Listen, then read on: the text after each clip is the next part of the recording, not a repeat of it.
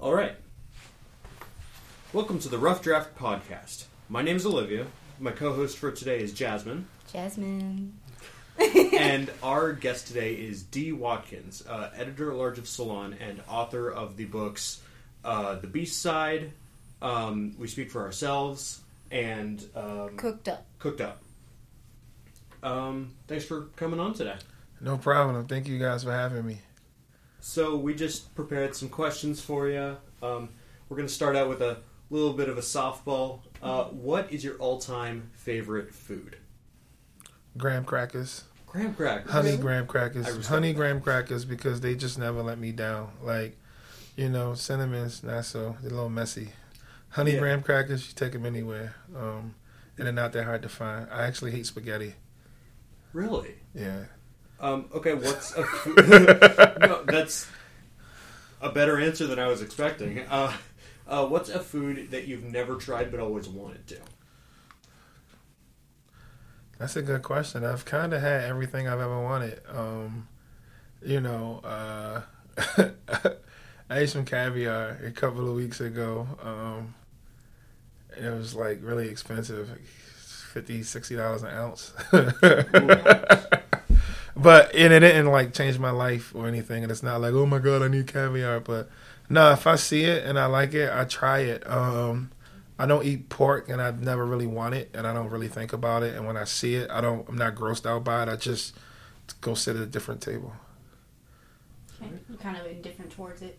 I just didn't grow up on pork, and um, you know, I mean, I'm sure people who like it enjoy it, and they deserve it, and they work hard, and they get to have a good time with their pork. But I'm just, I don't know. I just don't want any. My dad's the same way. My stepmom doesn't eat it, so he grew up eating it, but we don't because she doesn't. So, yeah. Um, okay, so you came to my class, American Memoir, yesterday. Uh, in our class, you talked about needing courage as a writer. You mentioned how your younger self used to write about topics that you don't write about now, or used to write in a way that you wouldn't dare write now. Um, exactly what courage have you lost as a writer, and what won't you write about now that you're a couple years into the industry? So I didn't lose any courage as an author. I just grew as a person, and I think that this, this when you live a certain type of life, you have a vantage point, and that vantage point is is yours. It's your ecosystem. It'd be really, really, it wouldn't be fair for me to talk about fighting to make it from Monday to Friday because I don't have any money because I have money now. So I think that story needs to be told because there's so many it's so many other people's story. But why should I be telling that story if I actually that's not one of my battles? Um, so when I say like um, things that I wrote about back then, I wouldn't write about now. It's not that I'm scared. It's just not fair to myself, and it's definitely not fair to my readers for me to BS them. Like I have to, you know, create lanes and opportunities for other people to tell that story, so that they can be authentic and real and they can help another you know group of people tell that story Okay. You want to do the next one? Yeah, sure. Um, so you have three books published. You're editor at large for Salon. You've been uh, butchered by the Times. What piece of work are you the proudest of? i'm extremely proud of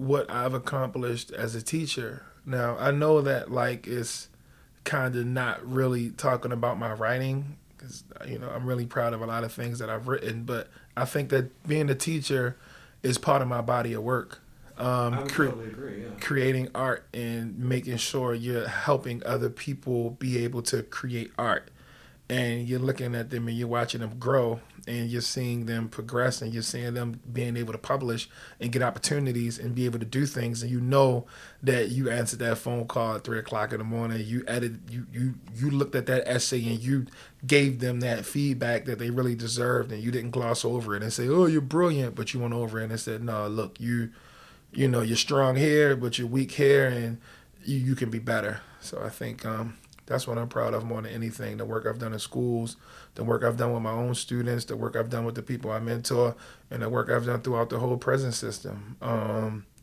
being accessible sharing resources sharing skills sharing ideas and just being being tough that's what i'm, I'm most proud of if we're talking about books, I would probably say the Beast Side. That was my first book. It was special to me.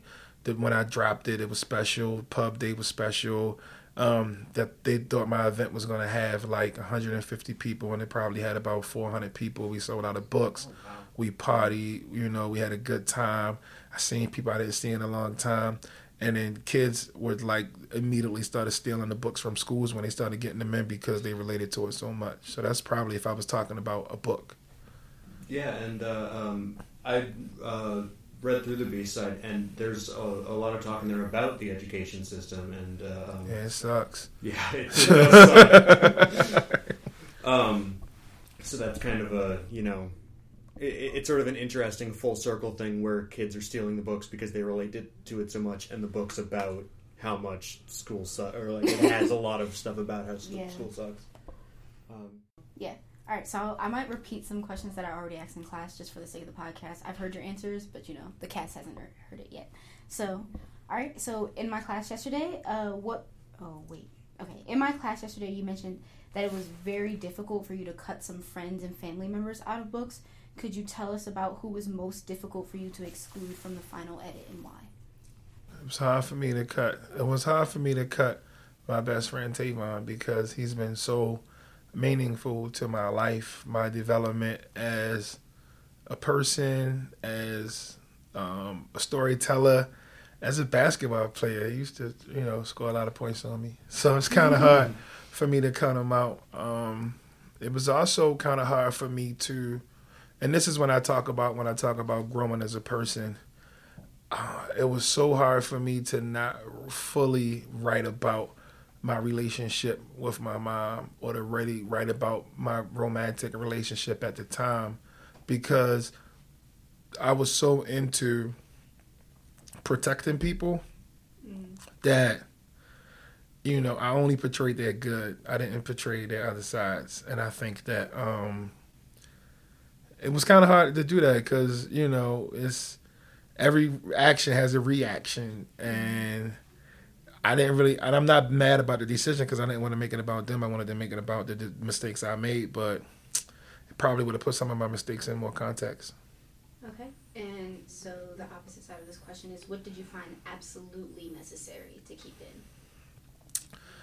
So the thing that was most necessary to keep in that book was the fallacy and the fakeness of street life. People from the outside who looks in thinking it's all glamorous, but on the inside, you know, people fighting to make money they can make if they had a job, and people need to know that.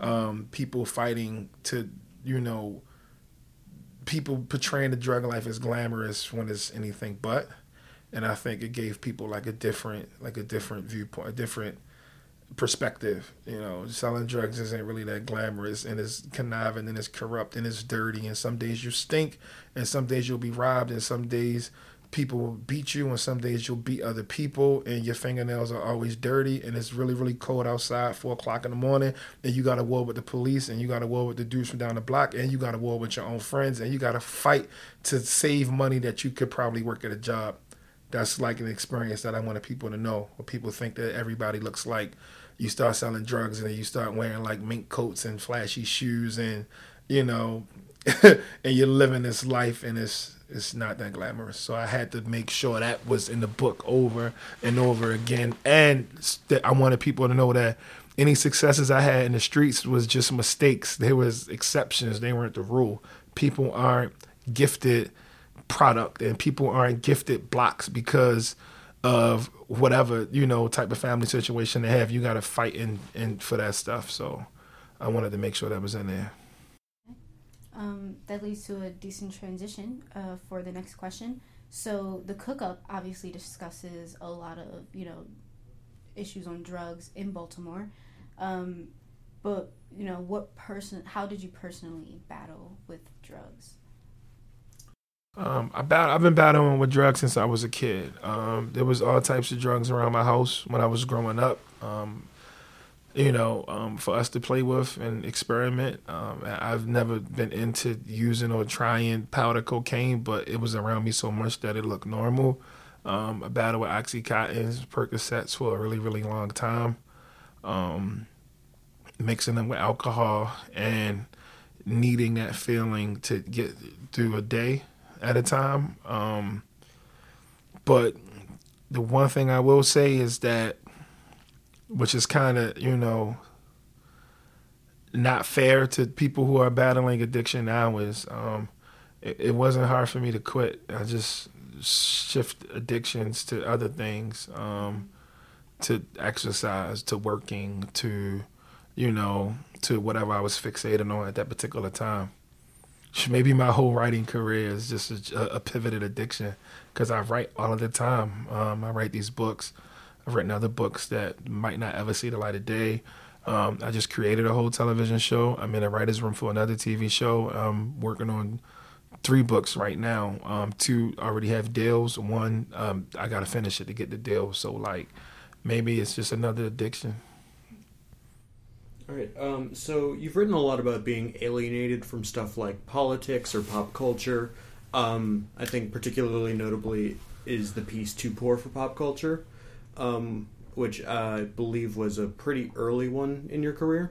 Um, uh, specifically, in that one, you bring up the example of a big piece of news being Barack Obama taking a selfie at Nelson Mandela's funeral, and how the people you were hanging out with it just didn't affect them at all. But like the uh, pop culture was making such a big deal out of it. Is that something that you see could be changing over time, or is that something that would need to be changed to make pop culture more relevant to uh, um, to two groups of people? You know, the digital divide is still a very real thing. So when you're talking about um, pop culture, one of the things that has to be in this conversation that was actually all throughout the essay you just mentioned was you know you need a cell you need smartphones and you need cell phones and you need wi-fi and you need to be able to pay your phone bill to play. If you don't have these things you can't play. I have people in my projects running around talking about yo black lives matter and other people in my pro- from my projects like yo what's that? And because they don't even they're not logged in you know? So you can't you can't play internet activists with no internet you know what i'm saying?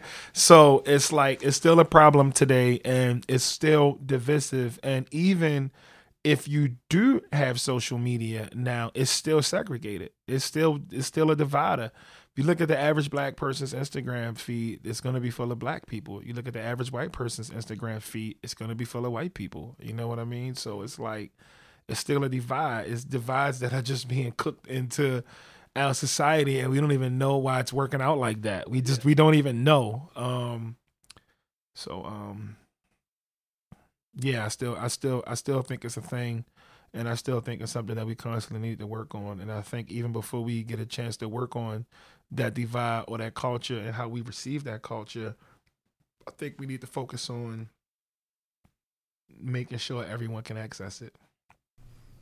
All right. Well, you know, I got to see your lecture last night. You saw me there. Olivia said you didn't get to see your lecture, but yeah, in it, I wish I could have gone. in it, you kind of spoke about this idea of glamorized activism and uh, people protesting just for the sake of face. Uh, and you do you yourself do quite a lot of bit of uh, philanthropic work by donating your books to high schools, doing lectures there and such. Um, you even helped. You said last night you even helped a kid, you know, uh, enroll in community college and get a job. What do you recommend people do in order to truly help their community, other than just posting a hashtag or wearing a Black Lives Matter button on their denim jacket? I think that people need to work hard at connecting with other people if they care. So if you have the energy to, and I hate to be judgmental and I hate to sound like I'm preaching or talking down to people, but I do. I, this is how I honestly feel. If you have the energy to know these issues and to talk about these issues and to beat us over the head with the amount of knowledge you have on these issues, then I think you should have the energy to try to mentor somebody and help them out. And it doesn't always cost a lot of money, just a little bit of time. Um, sometimes if you give a person a ride, if you commit to giving somebody a ride to school, who it might take them a long time to get there by bus so they miss days, but if they got a ride, maybe they want, and you could be changing their life. If you help somebody learn how to, you know, help them create a resume that can help get them employed, that could change their life. Um, I, you know, I've never, ever, ever, ever, ever had a good resume until I've learned, I've trained myself to write book proposals, and I got templates from other people who had book proposals and took that some of that stuff and my stuff and tried to put it together. But that was like my first real resume.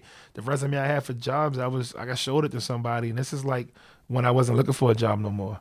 And I showed him like, yo, this used to be my resume. Nobody would hire me. And the girl was like, yo, I bet this shit is bullshit. Like, yo, like, yo, I'm like, I'm literally like uninspired, like by looking at this resume. I just don't want to do nothing today now because your resume was so bad. But if somebody, if somebody taught me, then maybe, you know, maybe I would have gotten some jobs that would have kept me away from the streets early on, you know. So I think, um, I think that there's a lot we can do. And I think sometimes people are intimidated um, when it comes time to make a difference. Like they think that, you know, to make a difference, like I said, you can just give somebody like a ride to school or help them get a job. But people think making a difference is you have to build a hospital, you have to have a million followers, you have to stand, you have to be, you know, get a medal a medal from some big politician before you can actually get out there and do something. When really yeah raise a million dollars when really you can get active with just five dollars. You know what i'm saying um, I think that actually leads me to a question that we had planned for a bit later, but um, a lot of uh, uh, what you talk about involves complex topics and things happening for a multitude of reasons. Um, and particularly, you mentioned uh, um, the Star Spangled Banner, how it definitely wasn't written for black people, and it no, it, it, it uh, uh, also probably wasn't written for you know gay people, trans people, poor people, women you know, it's not. It's written for a very small subset of Americans. And um, what sort of things do you think can be done to promote sort of intersectionality between those groups to help us sort of like, you know, work together? Nice question. I think we have to move away from tradition. People accept that song, the Star Spangled Banner, because it's tradition. It's an American tradition. So like even when I presented like a challenge against that song, I did this. This is like before Kaepernick and all of that. I put when I wrote that when I put it out, that was like one of the first essays that actually got me death threats. Somebody put a picture of my house on the internet and was like, "Yo, you should find him and we should, you know, kind of get him away from here." And I think it was it was it was just it was just an honest it was an honest um, essay, and I mentioned I mentioned many different groups in that essay. Even though the essay didn't it didn't call out it didn't call out trans people and it didn't call out gay people, you know, but it called out you know it called out black people, hirelings and slaves. It called yeah. them out, and I just I chose them. I chose that moment to include you know other oppressed groups as well because it's like yo we all collectively need to move away from these things that are so easily celebrated and just talk about um how great we could be if we could recognize the faults in our country. And I kind of think about like um, America is like uh, you know if it was like a broken arm. You know, if your arm is broke, you're gonna try to go to the hospital and put a cast on it and fix it. In this country, we don't nurse. You know, we don't nurse the wounds. We just will let it stay broken because it's just it becomes comfortable looking like this. When the arm's supposed to be like this, we just leave it like that. And I think we can be better. We can we can be that. We can fix we can fix these problems. So you know, but we have to be honest and we have to be brave. We have to be brave enough to to call out the things that aren't right. And and you know, and too often we don't, especially Republicans. They just don't call out anything. you're, you're right. You want to do 10? Uh, sure. So, when last night in your lecture, when you were talking about the urgency of now, you mentioned the importance of grabbing an opportunity when it presents itself, right? Mm-hmm. So, when do you feel you have let a once in a lifetime chance pass you by? Um, okay, so this is a crazy night for me. This is a crazy night for me, and I had a great opportunity. But I'm loyal and I'm a man, you know, of my word. If I say I'm gonna do something, I'm gonna do it. So I was in New York taking meetings. Um, I was in New York taking meetings about the publicity, about the marketing plan for the cook up. And that night in Baltimore, I was supposed to interview Ava DuVernay on stage um, about Selma she was supposed to be speaking at Johns Hopkins University. So um while I was in New York, because I had to get back, I had to get on the train and go back to Baltimore that night. So while I was in New York, um, a publicist from another imprint called me up and she was like, "Yo, I gave you a book to this old school rapper named Luke Two Live Crew, right? So I gave you a book to Uncle Luke, and I gave the book to some other people, and they want you to come hang with them." On the Daily Show, and they want you to we want you to introduce you to Trevor Noah, so we can probably get you on there in the future. This would be great for you. And I'm like, oh man, this would be great for me, but I already agreed to do the Ava, the Ava DuVernay thing that I wasn't getting paid for anyway. So I told them, no, I can't go. I have a commitment. And I jumped on a train and I went back to Baltimore. And Ava DuVernay was having a bad day, and it kind of spilled over to our conversation. and I, I could have been in New York. I could have been in New York building that new relationship, but again, I'm a man of my word, and I did what I did what I had to do, and I, you know, I've I'm still a, a huge fan of Ava. I know I know I have bad days too, and it's kind of hard when you're a public figure because you're not allowed to have a bad day. Like it's no such thing. You're not even allowed to be human sometimes. Um, so I definitely understand where she was coming from because that school can be sloppy at times. Um, you know, they didn't pick her up from her hotel and she probably didn't get her meal, or they probably didn't like recommend places for her to go, and they probably promised her certain things that they didn't do.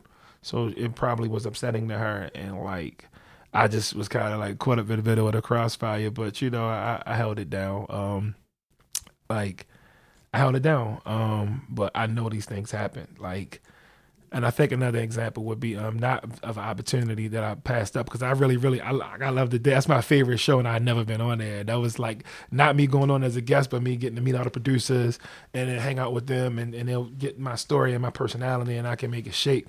But like um speaking on Ava, like I, something like that happened to happened to me before, and I'm sure it probably happened to her. Whereas um I I was in Seattle and I read this article about um the more words you know, the further you go in life, and the more you know. And people who have book grow up with books in their homes tend to do better, even if nobody reads them. So, like, I had this idea of just giving away 500 books in Baltimore um, to the first 500 people to come because because of this, right? So I got the money together.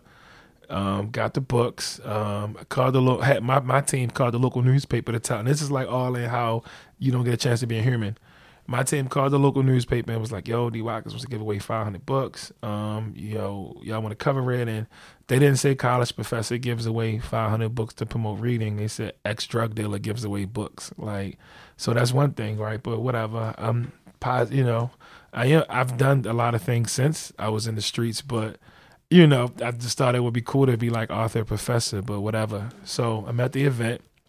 All of these people like there, right? It's all of these people and over 500 people. So like I ended up we ended up having to get the bookstore to like donate some and give some and then I had to, I had a little bill. But it's all of these people and I'm in a, I'm I'm like in the I'm like jam packed between like the wall and the back room and the people who organized the event in the bookstore were in the in the media and they were all like, "Yo, we want you to stand off to the side because people keep coming back here trying to meet you and and get you to take a picture and sign the books and all that. And we're gonna do that, but for order for the event to start on time, you gotta you gotta give your talk and then sign all the books and take all the pictures after the event. And I like, cool, that's fair. So this girl makes it back there and she's like, you're my favorite writer. You're so great. Like I think you're so amazing. Can you please sign my book? And I'm like, oh yeah, sure. Let me let me sign it. And then I signed it, and then the people were like, hey, he's not supposed to be signing books right now. If y'all want to have a conversation, you're gonna have to wait like everybody else to the end of the event. And I'm like, yo, I'm sorry. Like you know. And then so she don't know. And mind you, when she did this, my mother was talking to me, and she cut my mother off and just started talking right like uh, to the side, mom. You know, she cut her off, and so she was so she made it back through the crowd to her seat, to the person that was holding her seat, and she don't know she was sitting next to she was sitting right next to my manager on the other side. So she was so she said, D. Watkins is my favorite writer. And I wanted to meet him my whole life, and I just met him, and he's an asshole. He's so mean. He didn't even want to talk to me. He just signed, "Thank you so much" in my book. He didn't write me a letter or anything. And my manager was like, he's not like that. Like, why would you even say that? And why would you come out here and tell people that? Like, and she, you know, and she kind of went off on her. And um, it was like a weird situation because I'm like, I ain't even do nothing. Like, I didn't even do it. I mean, I mean, you did was she asked. I don't know. If, I don't know if like if like um you know how many of these like types of writers and residencies and, and like stuff like that that you guys attend but i mean i'm really only really required to do what i did last night. I'm not required to go to classes lunches or community stuff but i'm so thankful that if people want to meet me and i can say something and talk or i can share or i can listen and learn i just want to be a part like you know so for her to just promote that was just crazy and that's that's what it is. So you know so that could have potentially led to a missed opportunity. Yeah. Um, so we're sort of switching on to our last sort of general topic here. Um, so in uh, the essay "My Neighborhood Revolution," uh, you bring up that a lot of what's regarded as sort of classic literature, um, I believe you bring up Mark Twain specifically, is pretty inaccessible. Uh, it's a little hostile to uh, people who are you know newer to literature. Um, what sort of measures do you think uh, could be taken to make getting into literature more uh, accessible, more appealing for a wider range of people? I think we have to diversify storytellers and diversify the stories. That's the only way that it's just going to become more accessible. When, when I was giving Mark Twain books and all that, I was riding dirt bikes, and I was really, really into riding dirt bikes, and I was into dirt bike tricks and willies and willying and all that different stuff. That was my vibe. I was really into music, and I was into Nikes and all that. That was my vibe. So if my characters were in you know, if the people who I read were into some of these things, then it would make the information less intimidating and more relatable. And I'm still performing the physical work that is needed to finish a book, but I'm getting used to reading. So now that I'm used to this skill, then you can slip into Mark Twain's and the other stuff you want to slip in because I'm used to reading. We're not even teaching a skill. The best way to teach the skill is with familiar, non intimidating information until we understand that, then a lot of people are going to be comfortable just not reading at all. Right. Okay, so you said in your novel, Memoir, I got memoir and essay collections. Novels are fiction. okay, well, in your memoir, thank you. Um, which memoir was it? Jeez, I'm What? forgetting the name of the. Oh, the- sorry. Oh, uh, The- this one? No, cooked up. Okay, Oh, you said Up. in your memoir, uh, cooked up, that you know your brother had you reading um, books by Frederick Douglass, and then you also said that the coldest winter ever by Sister Souljah was your one of your go-to books. Um, what is a book that you would recommend for our listeners? So I would recommend that your listeners read Notes of a Young Black Chef because I thought it was I thought that was a really good memoir. Um I will also recommend them to read Made in Harlem, Dapper Dan's book. I think that was a good memoir. I think they should read Hummingbirds in the Trenches by Kondwani Fidel. That book is a mix of memoir and poetry, and it's just it's really fire. And I think they should also read The Cook Up by me. All right. shameless, shameless pro. Yeah, Yeah, listen, uh, you got it. I mean, you know, and also, I mean, I think that um Nine Years Under by Sheri Booker is, is fire too because such an interesting perspective. Um, and if you're into magical realism, but even if you're not into magical realism, you'll really like this book called um She Would Be King by Wayétu Moore. This book shit is fire. Like she's just such a great writer. She's a talented person. All right. Um, have you heard of uh, Noname's Book Club? Yeah, I heard of Noname's Book Club. You know, it's crazy because I actually met her mom at like a, a like a community event in um um Chicago. It's crazy. Like um yeah, I heard the Noname's Book Club. Well, that was that question. That was it. yeah. Um, and the last thing we're gonna do is uh, started with a softball. We're gonna end with a softball. What is your favorite movie? Trading Places. That was the first movie that taught me that you can do anything with opportunity. This dude was a bum in the streets, and he got a chance to be around money, talk about money, and roll money, and he ended up turning up and higher than a dude who went to Ivy League schools and all that. So that's like my favorite movie. All right. Well, thank you so much for coming in. We appreciate it a lot. Um, So I, I pick up the money from you or you. I don't. Uh, that's her. Uh, No, okay. it's definitely Travis. They said this this this is not a paid podcast. I was told that. Um, you know, we're in debt to the school, so I don't know how much Yeah. money the, the, the school, we the school will get you for this one. We, uh, No, I'm just, you know, we're I'm just, just, I'm just, I'm just joking. Maybe they'll put it on our loans. yeah, you know they will. Okay, I'll take All that. Okay, Uh, I'm, I'm totally. I guess I'll sleep. I'll lose no sleep over that. All right. No, I'm just joking. Uh, I'm once just again, joking. D. Watkins, thank you so much.